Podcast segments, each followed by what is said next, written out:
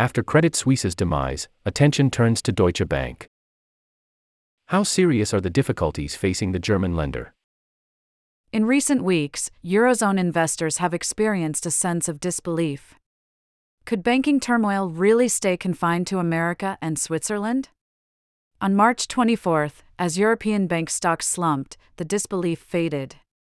By the end of the day, Christine Lagarde, president of the European Central Bank, had commented that Europe's banks were safe and liquid enough to withstand market scrutiny. The sell off started with Deutsche Bank, a German lender that has, over the years, been dogged by trouble. Its credit default swaps, tradable insurance against defaults on a bank's debt, jumped to near record levels. In response, investors dumped the firm's shares, which fell by 14% fear spread. By mid afternoon, the Euro Stoxx 600 Banks Index, which contains the region's biggest lenders, had lost 5%. After the collapse of Credit Suisse, which ended in a tie up with UBS on March 19, investors wondered if another fateful weekend lay ahead. How bad do things look for Deutsche Bank? Start with the immediate comparison between it and Credit Suisse. The 300 kilometers separating Frankfurt from Zurich is not the only thing that sets the two institutions apart. The Swiss bank was unprofitable and faced enormous legal strife. But what really made Credit Suisse a prime candidate for a lightning fast bank run was that nearly all its deposits were uninsured. By contrast, after a prolonged and painful restructuring, Deutsche Bank is profitable.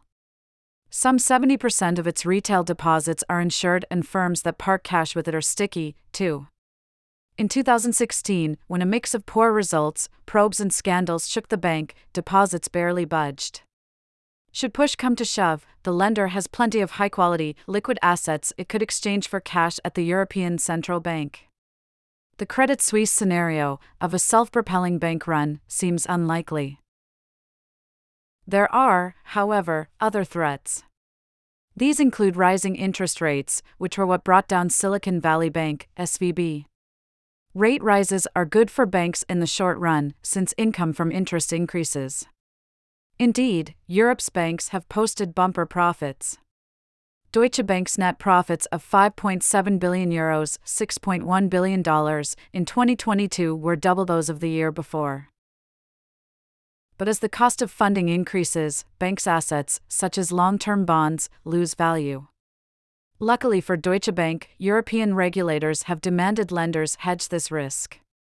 Last year, the European Central Bank reported that net duration risk, how much banks lose if rates rise, was a low share of local banks' regulatory capital. According to Autonomous Research, a firm of analysts, even if Deutsche Bank's risk is on the high end, it does not pose much danger. Another worry is about fallout from SVB affecting Deutsche Bank's American portfolio. Commercial property looks set to suffer as mid sized lenders tighten the credit taps. Deutsche Bank owns nearly $17 billion of such assets, ranking it among the most exposed European banks. But the lender's commercial property portfolio, which is well diversified, carries limited debt and is equivalent to just 35% of its high quality capital. Deutsche Bank may have a large book of derivatives, which are dangerous instruments in volatile markets, but these are traded openly and often enough to make it unlikely they are severely mispriced. Perhaps the biggest cause for concern is Deutsche Bank's cost of funding, which may rise in the wake of Credit Suisse's demise. Although Deutsche Bank has more capital than Europe's tight rules require, investors in additional Tier 1 AT1 bonds, who were wiped out in the UBS takeover of Credit Suisse, will now demand higher premiums. And AT1s count for a higher share of Deutsche Bank's risk weighted assets than at other banks. Yet the main reason for the sell off is not a dreaded skeleton in Deutsche Bank's closet. Instead, it is the sort of uncertainty that produces overreactions to weak signals, says Corrado Passera, a European banking veteran. The market for Deutsche Bank's credit default swaps is illiquid, meaning a few trades can move prices fast. After a weekend that saw investors lose their shirts, traders will have wanted to sell anything remotely risky in order to enjoy a few days' peace. Reuse this content. Handpicked stories in your inbox a daily newsletter with the best of our journalism. More from finance and economics. Policymakers in Brussels ready their response to America's protectionism. How much longer will America's regional banks hold up?